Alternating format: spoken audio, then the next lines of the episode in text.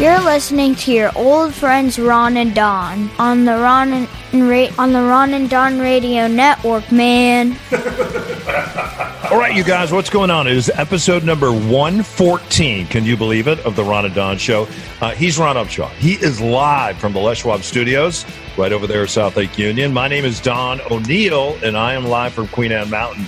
Also, in the Les Schwab Studios. A lot going on today, and we have one of our favorite people in the history of the planet, on History Earth, in the history of the Ron and Don Show, in the history of the Ron and Don Nation. We are going to introduce you in a moment to Dr. Priscilla Wright. And who is she? Well, she's my therapist. She's Ron's therapist. I met Priscilla because Ron said, Hey, I have somebody. I know that you were looking for someone to talk to. I think she'd be really great. And I've actually been seeing uh, Dr. Priscilla right now for almost three years. We're going to talk about that journey. She's going to share some things with us that is very, very important. She's also the team clinician for the Seattle Seahawks. She has worked a lot with public figures, a lot with athletes, and a lot with African American athletes. So I think she'll have a unique perspective as far as what we were seeing around the country and seeing around the world today. I think the actual conversation was, "You're way more messed up than me. You got to go see my doc." and Don finally listened for once. No comment. You're already on volume. with Don, I just have one very slimline volume. There you But go. anyway. All right. We're going to talk to Priscilla in a moment. First, I wrote something that I wanted to share with you guys, and it's just kind of a, a reflection of uh, my time with Priscilla, and then also kind of a couple things that I see happen around the country uh, right now. So, this is called uh, Maybe It's Time to Stop Blaming All the Cops, uh, by Don O'Neill. Uh, I wrote, I just took the weekend to really think, to reflect, to read, to pray, to meditate, and to listen. I've also learned through therapy that I've spent a lot of time blaming others in my life. And now I'm learning more about emotional intelligence. And what I'm learning about emotional intelligence is that it demands that you and I, that we develop the ability to see our part and to see my part. What's my part? What's my role? What's my participation, not only in my own life, but in the lives of the people around me? Now, I wasn't there on the evening of May 25th when four Minneapolis police officers snuffed out the life of George Floyd but I surely participated in the degradation of Mr. Floyd's life and people of color like him. It's easy to blame others, but what is my role in all of this? Hey, I always thought that having black friends, not using the N word, and holding the door open for black people meant that, hey, I'm not a racist. And you know what? I'm learning that maybe that's not enough. In fact, dealing with race relations in America today, it demands more of me. So as I look back now, I wish I would have handled some things differently in my life. Let me share a couple things. Number one, when I was a young man, I played football for an all white team in Chicago suburb. And one weekend, we're going to play North Chicago, which was a team of mostly African American kids. It was a night game. The field was muddy, snow was melting. My coach called us together in a huddle before the game, and this is what he said. He said, You know, we're about to go play a team of all, and he used the word, the N word. Then he went on to say, You'll not be able to see them because their jerseys are black. They are black. It's a night game. He also explained because they're black that they're faster than we were. And he also said, in order to tackle them, just look for the watermelon between their legs and look for the whites in their eyes. And you know what I said to him? I said nothing. Three years ago, I volunteered at my son's school for a field day. At that time, there's only two black children in the entire school. On a break. One of the mom asked me, she said, Hey, where are you sending your son for middle school? And I told her that I wasn't sure, but I suggested a school that we were considering. And then as a black child walked by, she looked at me and said, quote, my son will not be going there. There are too many of those people coming into our neighborhood, unquote. I knew what she was signaling. And you know what I said to her? I said nothing. I've dated three African American women in my life. I was born in the Midwest where that's not acceptable. And you know what I told my family? I told them nothing. When I lived in New Orleans, I dated a girl that asked me what I was doing on N word day, and she used that word. I asked her, Well, what is N word day? She said it was Martin Luther King Jr. Day. It's Monday. We're going to the beach, heading to Florida. You want to come? You know what I said to her? I said nothing. I still have two friends that I love dearly, and they refer to African Americans as Negroes and N words. You know what I've said to them? I have said nothing. And even before I was asked to leave my last radio job, I was sat down at the Grand Central Bakery. I was told by my program manager, stop choosing stories about black and brown people. In fact, I remember telling Priscilla about this. I was instructed to stop raising money and collecting coats and toys for black and brown kids by the same manager. I was told this all came from the GM. And then when I was called by the Seattle Times about this story, you know what I said to them? I said nothing. There's other examples that I'm not proud of, but you get the point. I have to be honest with myself. I can't just sit here and blame cops. Many cops in the streets today, they sympathize, sympathize with both sides. This is gut wrenching for them because even though they wear a badge and they have a gun, many of them are black. They are Latino. They are Asian. They are Middle Eastern. They are Native American. They are mixed race. And they are women and they are being torn apart by all of this. When it comes to uniformity and policing today, we don't have it because people like me haven't demanded it. Blame it on Trump. Hey, we elected him. Joe Biden, he had eight years in Washington as a vice president, spent decades in Congress. Dismantle police departments. I hear that now. Well, that's easy and impulsive and scapegoatish. And the real issue is that really the issue? Because you know what would happen? It would destroy the communities that are asking for our help right now. Reform is tough. Reform takes work. Reform demands accountability from all of us, and it demands change, you guys. And the real issue is me. Could it be you? How many stories like mine could you tell? And we have sat here with our privilege and we have said nothing. I didn't kneel on the neck of George Floyd. But my inaction has participated in a society that I'm not proud of. And I refuse to hand this over to a little boy who is sleeping upstairs right now in its current condition. I can't hand this over to Gunner. I am a 50 year old white boy that is trying to change, and it's hard, but I'm trying. Finally, I could say the names of all the people involved in the stories that I just shared with you.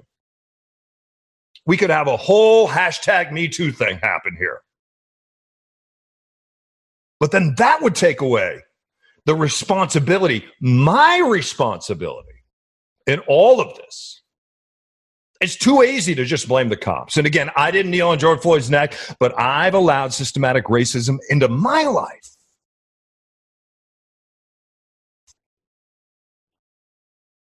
And I am truly sorry for that.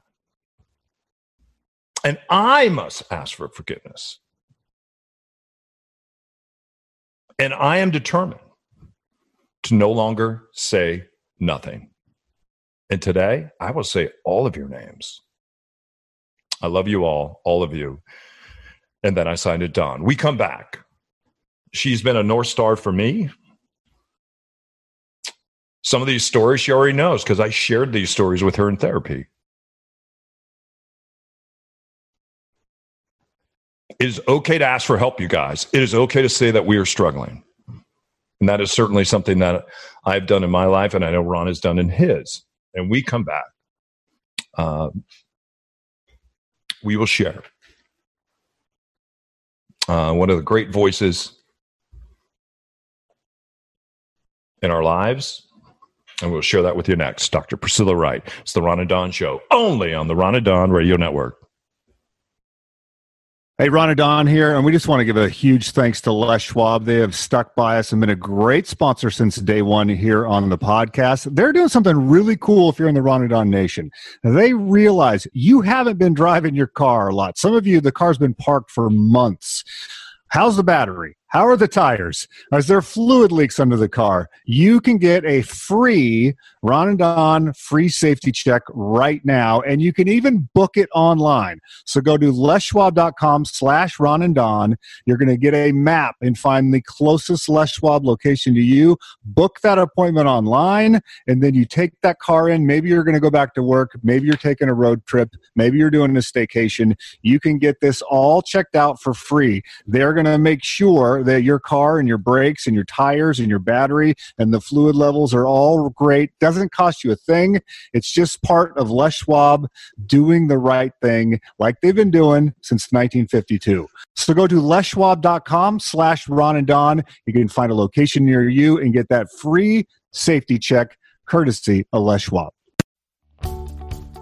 When it comes to your real estate journey, it truly is one of life's biggest transactions. If you're downsizing, upsizing, or right sizing, Ron and Don can help you buy, sell, or invest in real estate. It all starts with a Ron and Don sit down. That's what Heather and Juan Carlos did. We lived in Redmond and the kids went to school there. We loved it. We loved it. So we were super worried about leaving, but I it just had to happen. Ron and Don proposed a sit down, so they came over to our house and they could tell that I was like super excited and ready to go and frenzied and breathless and they could tell right away that Juan Carlos was like measured and careful. They came super prepared and they came more in learning mode right? And what was important to each of us.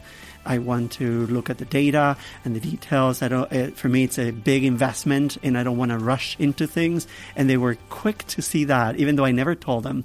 Uh, and I really appreciated that. This house popped up. As soon as we saw it, Ron and Don were here. the market was super hot right then. And so there were a lot of people clamoring for it. We were just such beginners that we didn't know that we would be able to compete in that kind of a field. We got so lucky. I don't think we could have gotten this house without Ron and Don. When you're ready to sit down with Ron and Don and start your real estate journey, schedule your time with the guys at ronanddonsitdown.com.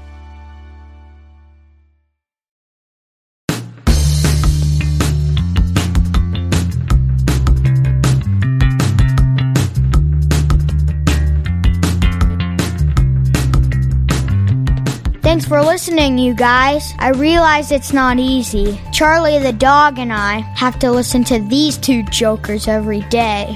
Hey, you guys, welcome back to the Ron and Don Show.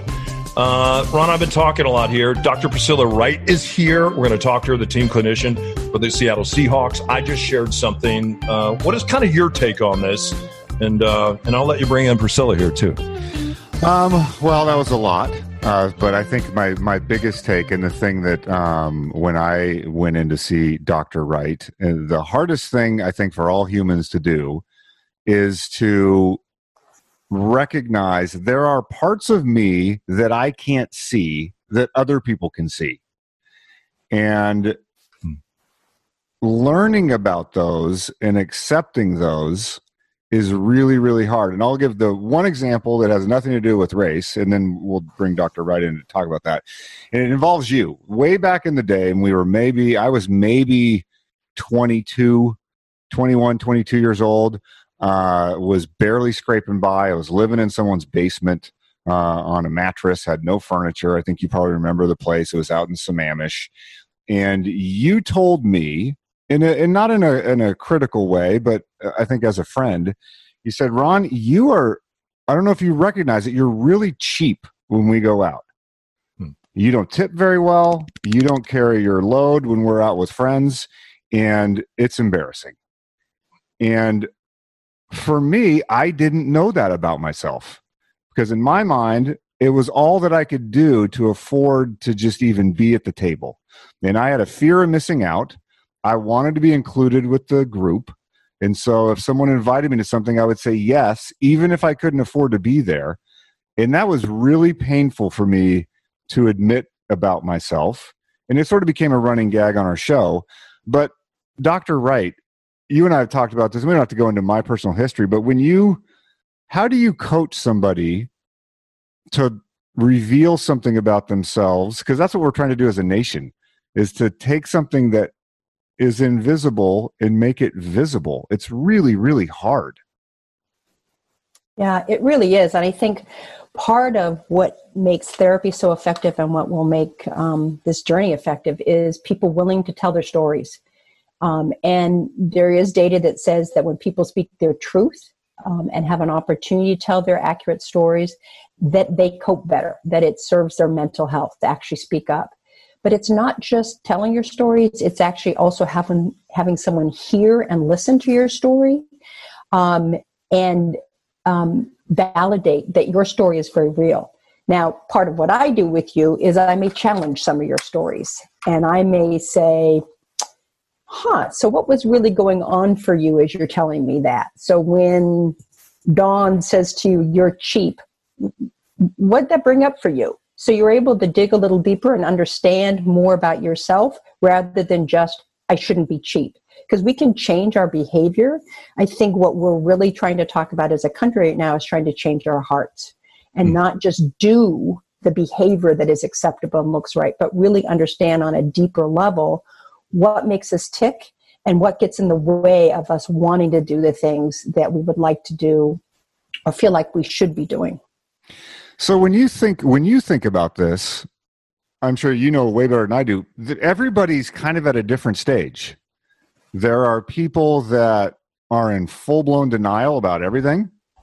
Uh, there are people all along the spectrum to the fully enlightened person. And so you know, Don and I try to get this show out into the world, and thousands of people will listen to it.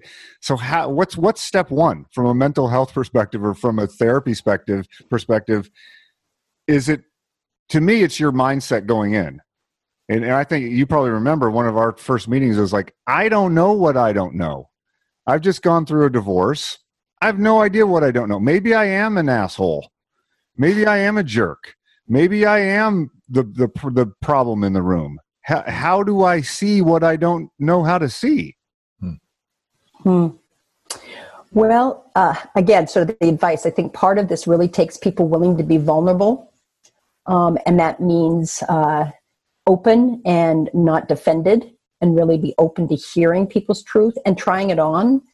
Um, you know, you say we're on the whole spectrum, and that's right. I mean, one of the things that makes this so difficult is that we don't like to feel uncomfortable. We don't. And we don't like to be around people that are uncomfortable. So, for example, if I'm doing uh, in a session or even in a group, someone starts to cry, they immediately apologize. I'm sorry, I'm crying. Because the expectation that it's uncomfortable to be around emotion. So, I think part of this is that willingness to be uncomfortable and sit in that discomfort, understand that discomfort, um, learn from that discomfort, and then move to a different place.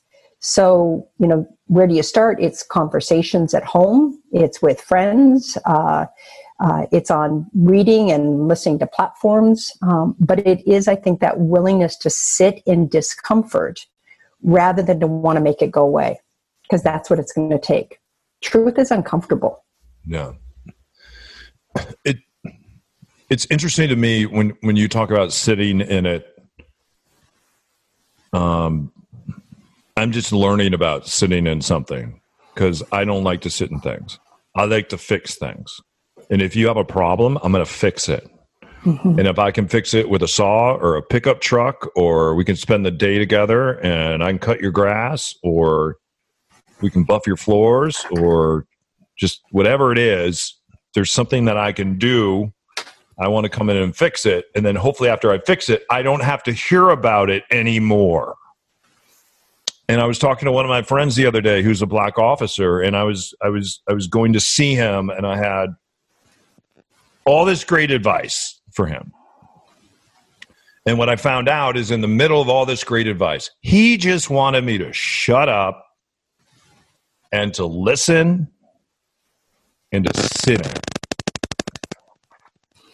Absolutely. Talk, and talk to it, us about talk to us yeah. about sitting in it. Oh. Well, it, it's not only sitting in it, but it's also that willingness to listen. So, um, sort of classically, we're going to say, and this does not always fall on gender lines, but men want to fix, and women want empathy. Now, again, it's not gender lines, but what we're realizing here is we have to listen and understand the problem before we fix. We come in with our expectations of what we think is wrong, and we want to come in and do something. But let's listen to the people actually telling their stories and try to understand and validate and have empathy before we try to fix. Because sometimes, again, the desire to fix it feels like we're trying to do the right thing, but really what we're trying to do is get rid of our own discomfort. It's not about the problem, it's about ourselves. And so that willingness to listen and understand something before you go in and, and try to, in our white guilt or whatever, or our need to sort of make things better um, and therefore not uncomfortable, we want to run in and do that.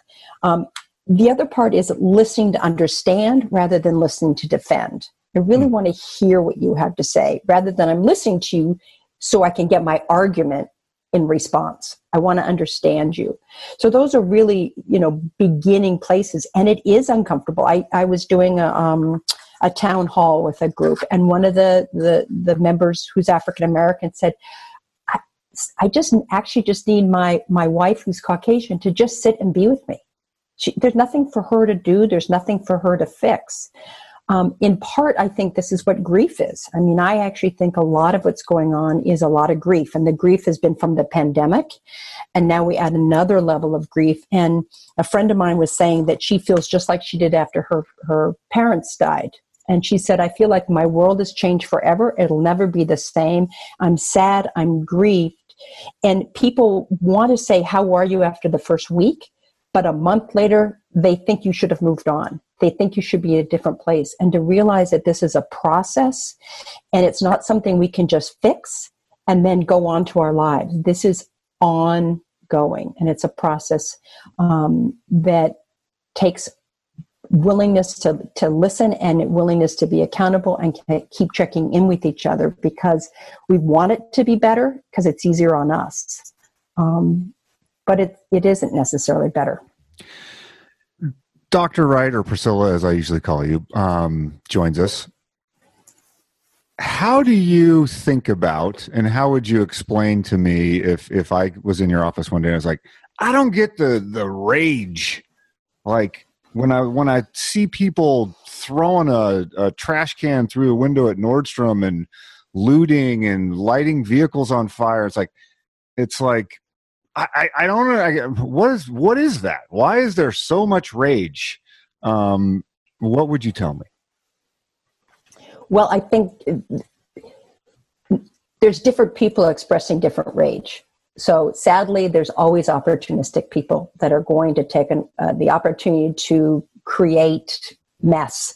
And as a friend of mine has said, it's like fish stew. stew. You can have 99% of the ingredients be good, but you have one bad mussel and the, and the whole pot is spoiled. So I think there is a lot of rage out there, um, but rage is an emotion. The actions are different. So the actions of looting and violence are different than actual the rage. That's the behavior you do in response to rage, perhaps. Um, but the rage is, I think, uh, people saying, You haven't heard me. And as I've talked to several of my um, black friends through this, they're saying, Great, you're all showing up now. Mm-hmm. But I'm 30, 40, 50, 60. This isn't new. Where have you been? Mm-hmm. And where will you be? And so I think the rage is, you know, what does it take? When is enough enough that you're actually going to hear that this is unacceptable? um, and it's harmful and it's a daily part of our life um, and it comes with great mental health cost to those individuals um, that that I think we just have to really honor. But the rage is um, you haven't seen me. Mm. In fact, I was talking to a clinician who was saying uh, she's an, a black clinician that works one the, with one of the teams, but she was saying we're actually having to prepare materials to help a number of our African American clients to learn what it's like to actually be seen as a human being. Wow. Because they're so used to this behavior, mm-hmm. it's going to be an adjustment for them if people actually start treating them with respect. And I found this with the Me Too movement. You know, as a woman, it was sort of like, well, that's just the way it is. You mean I don't have to be treated like this. So there's the, the sad thing is there's an acceptance, a buy-in because that's just what I know. That's how my life has been for many of these African Americans. And to say, I, I, I don't have to be afraid when there's a blue light in the you know in the cop behind me. Um, I don't have to uh, feel concerned when I'm uh, out walking at night. Um, those are the kinds of things that is just familiar and um, part of their existence that they may not even be aware that is part of their consciousness. and I think the the other side of the flip side of that coin that I'm seeing a lot, and and, and it's happened to me a little bit, is a fatigue. Oh. If you're on the other side of that that coin, you're like, I'm trying here, like I'm trying to be part of the solution, uh, and I, I it's like you want to say, I get enough, I get it, I get it, it's bad. Um, I, I see the stories and I, I hear all the stories. I can't see every story and go with every everything and you feel overwhelmed it's like what am i gonna what, what am i gonna do about it i get it it's bad like i'm i'm fatigued of it now can i just go and like mm-hmm. get a respite for a second but that's the marathon, right? I mean, that's why we shouldn't all be out here sprinting, saying, I'm going to fix it, I'm going to do my marching, now it's all great, because that's exactly what the, the African American community has been complaining about. We all rise up and then we disappear because we get tired. And so the whole idea is this is not just about this event. This is about life change. I mean, you guys have been in process of life change, right? You don't just suddenly decide to get in shape right? It's a process and you hmm. pace yourself and you stick to it because it's a lifestyle. It's something you're saying, I'm doing this going forward, not just for today. So there is the pacing, and you're absolutely right. There's battle fatigue on everyone's part because um, this is emotionally exhausting on top of already being emotionally exhausted. Yeah. One more question, then come back, and I, and I want to talk about self care for everyone. Um, I've been reading and and, and trying to learn more about emotional intelligence. A big part of emotional intelligence is taking responsibility. Uh, and another part is educating yourself. I've had a couple of my black friends say, my white friends are wearing me out right now. And they're being so nice to me and they're checking in with me and asking me if I'm okay. Uh, and it's not that they're my friends they they've checked in with me before to ask if I'm okay. Now I feel like they're over checking in with me to ask if I'm okay. Um, I think this may go back to the to the marathon, the sprint, and and allowing ourselves to be uncomfortable is uncomfortable as my friend Ed Ewing has been for the last 53 years because he will tell you I've been black for 53 years. Um, that's I think that's difficult for a lot of us, and and and it, and it, and it beautifully comes back to Ron's point of hey, this this, this is fixed. We marched. Uh, the police said they're going to behave. Let's move on. But I think what we're seeing here is just there's there's a whole undercurrent here of stories uh, of people that have not been seen, and it's it's it, it, it's very uncomfortable to watch I think the hardest thing for me, I didn't realize that the conversation that parents have with black children, brown children, mixed race children, all of them have that conversation. Today, in 2020, my friend Rachel, she has three mixed race boys. She's African American. She has had that discussion with all her boys and they're all under the age of 10 and they can she continues to have these discussions um, not only about the police but you know ed my friend ed was on here the other day and just said hey my parents said hey if you're gonna if you're gonna survive in a white man's world you got to pick a sport you got to pick a white man's sport. He decided to be a great cyclist. His brother decided to be a great golfer. They doubled down on that. Their parents sent him to school, invested a lot of money, and, and they've been able to do that through the game of golf and cycling. They've been able to be really successful uh, in lots of different places around the world. But it, it, it's this is this is not just a marathon. This is an ultra marathon, and I think part of it is don't put this on your black friends to give you a checklist of what you're supposed to do. And then when you check everything off, which is what I like to do, then I can move on because it was on my list. This is not a checklist, is it? Is it, Priscilla? No, I mean, that's what I'm saying. This is really about a lifestyle change. It's not just uh, going on the diet and eating well for the next month um, and then going back to your old behavior. It's really about changing our hearts.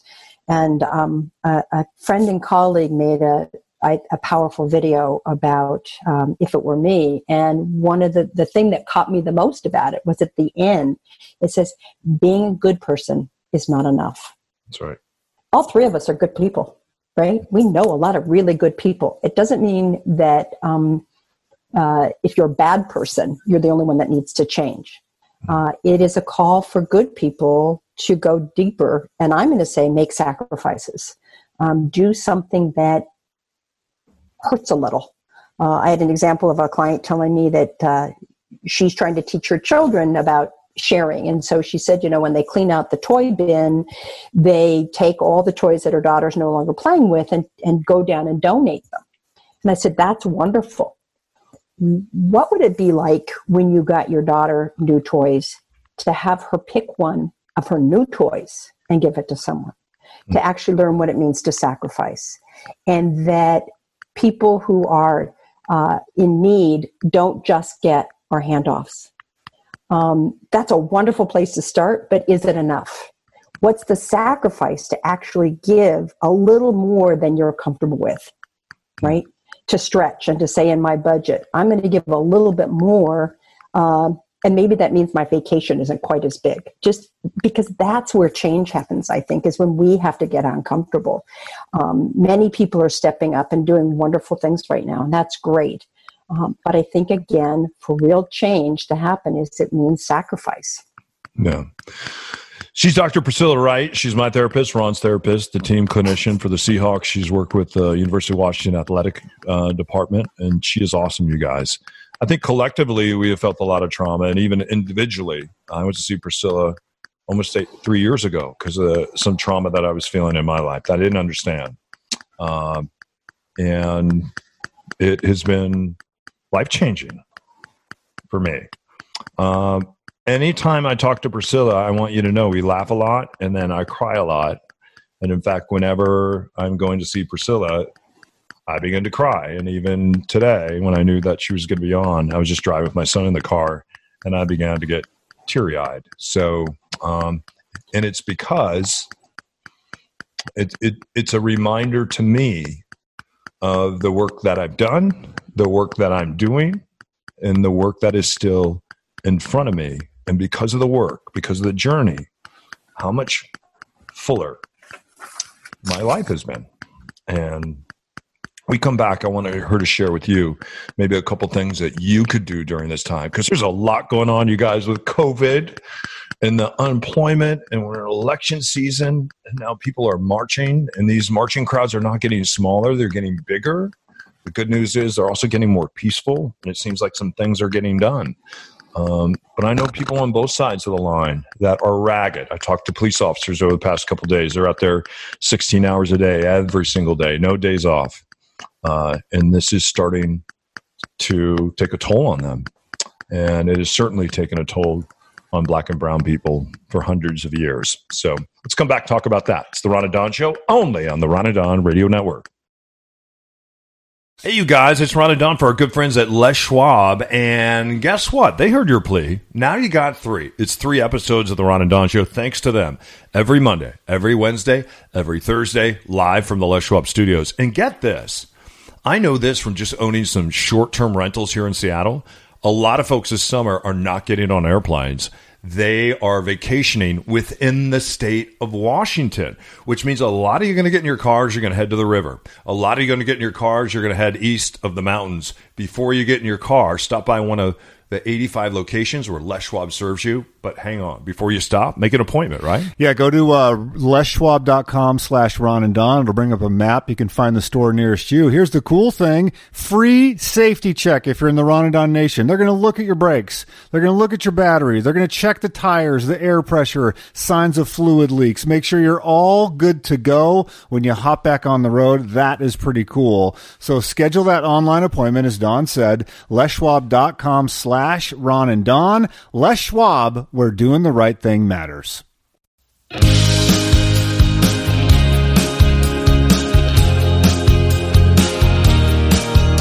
Hey, are you ready to sit down with Ron and Don? Start your real estate journey? Reach out to Ron. Just write him ron at windermere.com. All right, you guys, welcome back. Uh, it's the Ron and Don Show live from the Les Schwab Studios. Uh, Priscilla, when Ron came to see you first, and then I came to see you after that, uh, in your professional opinion, who was more screwed up? I have to imagine it was Ron because he was seeing you longer. Isn't this correct, Dr. Wright? Uh, according to HIPAA, I'm unable to share that information, but That's interesting you should bring it up. We can talk about that in your session, Don. Why you need why you need to be better than Ron. Yeah, exactly. I will, mm-hmm. I will, I will tell you this, and I felt so bad for Priscilla. And you can, you can, you can. I, I went in to see her, and then I went to see her a couple times, and I'm like, you know what? I think I just have this whole thing worked out. And in fact, I went back and I read one of my journals, and I'm like, hey, I went to, I went to therapy for a few months, and I think I have this handled. Boom, done. Uh, what? It's yeah, done. I don't, I don't need to see her anymore. There, there was a there was a little problem I hadn't dealt with yet, though, and the my the problem for me was my drinking, and so she helped me unpack that. I went in there one day, and uh, as as as I stopped numbing, and as these real feelings began to to overtake me, uh, I would sit there and I would just wail. And the, the, these were like, and, and I don't know if you've ever really cried real hard. I remember uh, jumping my brother. We used to have these ramps and we'd jump, jump each other. And he jumped me in. The bike came down. He and Billy Weatherall, and the the the the whole ramp smashed. I ended up going to the hospital. It was a real mess, but I was wailing, just wailing the whole entire time. And when I was in, sitting in doctor's, when I was sitting in Dr. Wright's office, it was very much like that. There was there there there was so much anxiety inside of me, and there was so much of my past inside of me, and it took a while to begin to just unpack those things. And then we talked about the fact we talked we we, we compared some things to the wounds that we all carry around, and sometimes when you sit down with a therapist, what happens is you start exploring those wounds, and really you start cleaning those wounds out and it's really the only way that wounds can heal, is what I found out. So, Dr. Wright, talk a little bit about the anxiety that people are feeling right now, the depression, the stuff with COVID 19. We haven't been able uh, to see our parents or our grandparents, for instance, or we have someone that passed away and died. On top of that, people are marching in the street. Maybe I lost my job. People are feeling things that maybe they've never felt before. And then on top of that, I read the other day that alcohol sales, and I don't think alcohol is evil, you guys. It's just something that I can't do. But alcohol sales were up like 347%.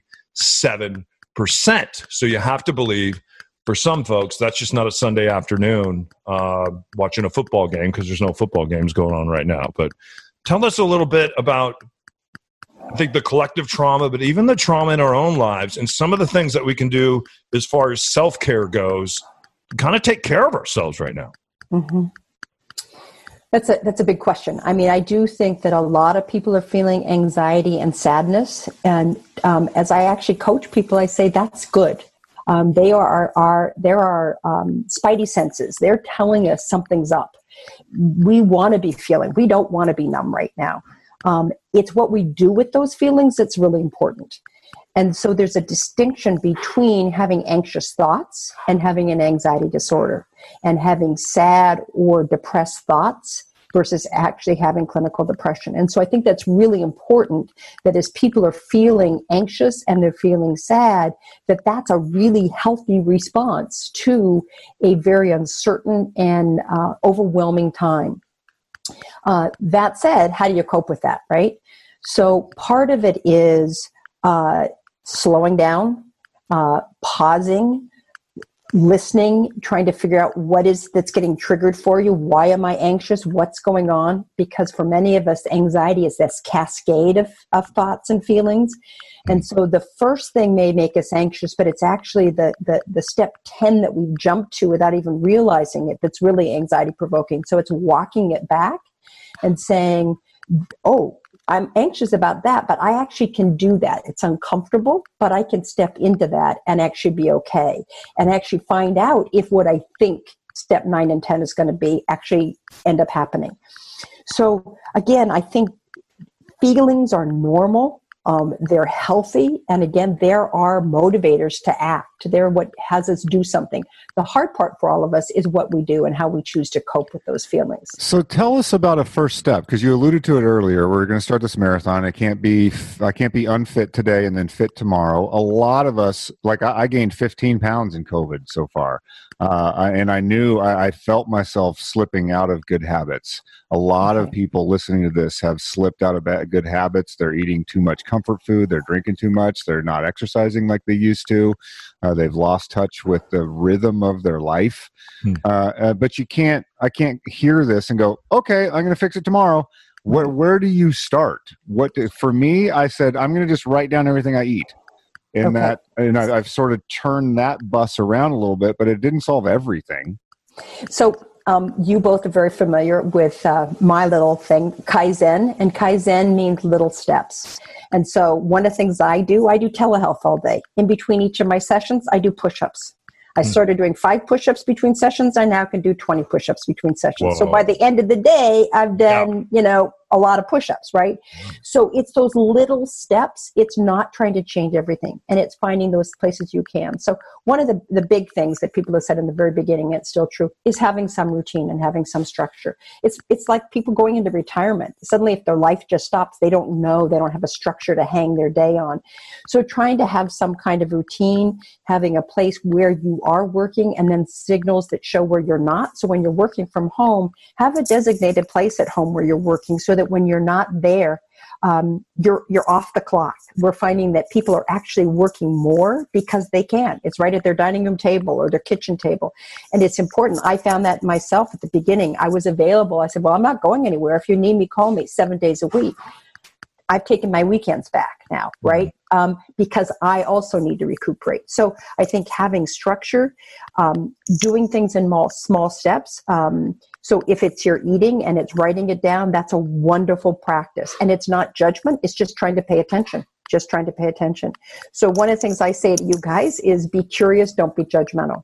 Try to understand it and then figure out where can I make one step? Just one step. The key to Kaizen is consistency. So it doesn't mean it has to be huge, it just has to be kind of something we try to do on a regular basis. So self-care, I mean, always start with the basics. What's my what's my sleep like? What's my eating like?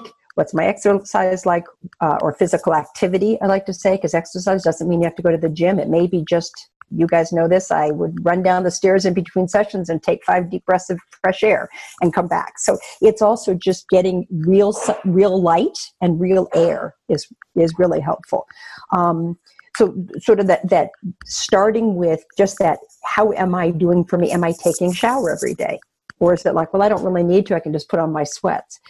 Those kinds of activities that remind you that there is a structure to your day. Um, and then if you are finding that you're feeling overwhelmed with emotion it's trying to listen to that and and this is where the healthy coping comes in of not numbing out. We don't like emotion and so sometimes we numb out through over exercise it's not just through drinking and overeating or undereating. It's some of the things that we would say would be quote good for us are ways that we can dampen and numb ourselves. And i think there's a difference between taking a break and taking a time out and giving yourself permission to have that versus the numbing. Because the break says I'm going to come back to it, but I need to rest right now. I need a, a, a time to just have some some restorative time um, rather than um, I just don't want to deal with it, and I'm going to just pretend it's not happening. As as as we close here, um, I think it's important, especially for men like me. Um, it's okay to say that you need help. It's okay. Um, when my friend BJ Shea, who does mornings on KISW, and what gave me the idea of having Priscilla on today is that BJ had the courage uh, to introduce us to Grace, who is his therapist that he's been working with for years. And when when BJ told me about the journey and I joke and I say, well, I thought Journey didn't, you know, Steve Perry. Uh, I thought his voice box was gone. I didn't think they performed anymore, and I just thought Journey was a band. I didn't understand the Journey, and what I have to say, sometimes when, when we look at TV or movie and we look at therapists and the way it's depicted, you go in there, you lay on a couch, the therapist does all the work.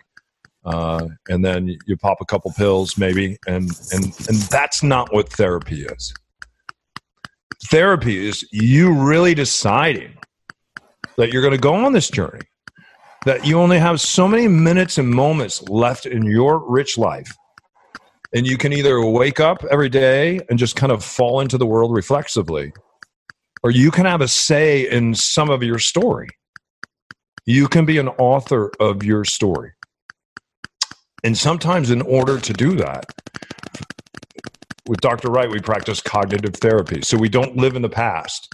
I wrote out my past, we understand the past. But we live here today in the present and we move toward the future. And I, I just have to say to men out there, um, if I wouldn't have sat that day with BJ, and to be honest, if I wouldn't have seen Ron go and and and ask for help and begin to talk to someone, I don't know if I would have had the courage to do that.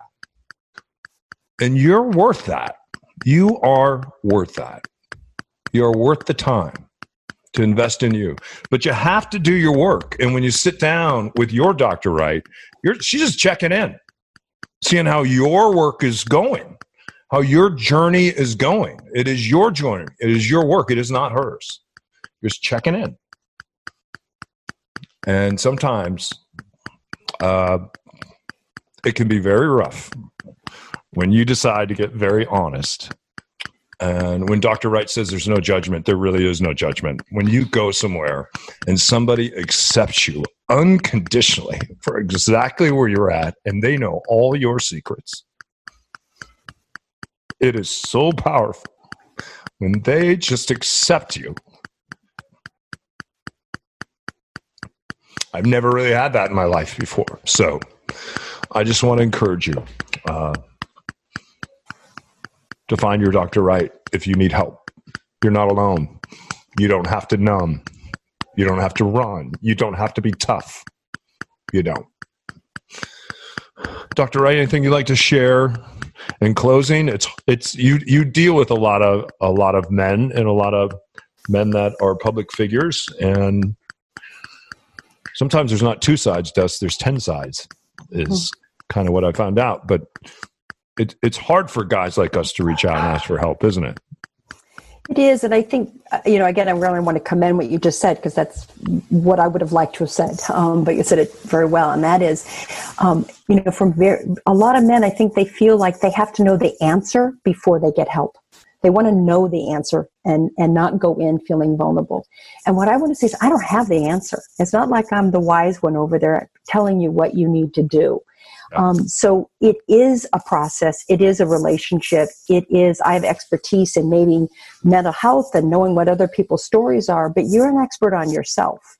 And so, you know, I feel so fortunate that I have the privilege of, of having clients like the two of you because I learn every day. I get to share in your stories and we work it out together. I'm sometimes a mirror of the things you're saying.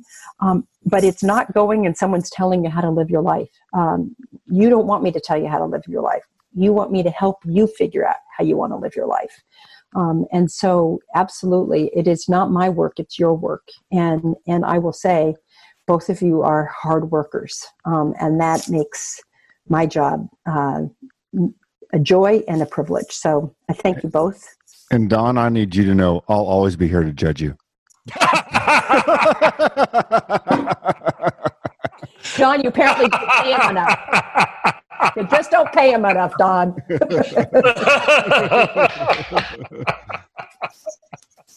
you want to say that Dr. Wright is a little vain because she contacted me earlier today and she's like, Are we going to be on camera? Because I'm going to be out in the garden and I need to see if I need to take my gardening hat off and get. So did you go? You look like you took a shower and everything. You didn't comb your hair with a brick. You look great.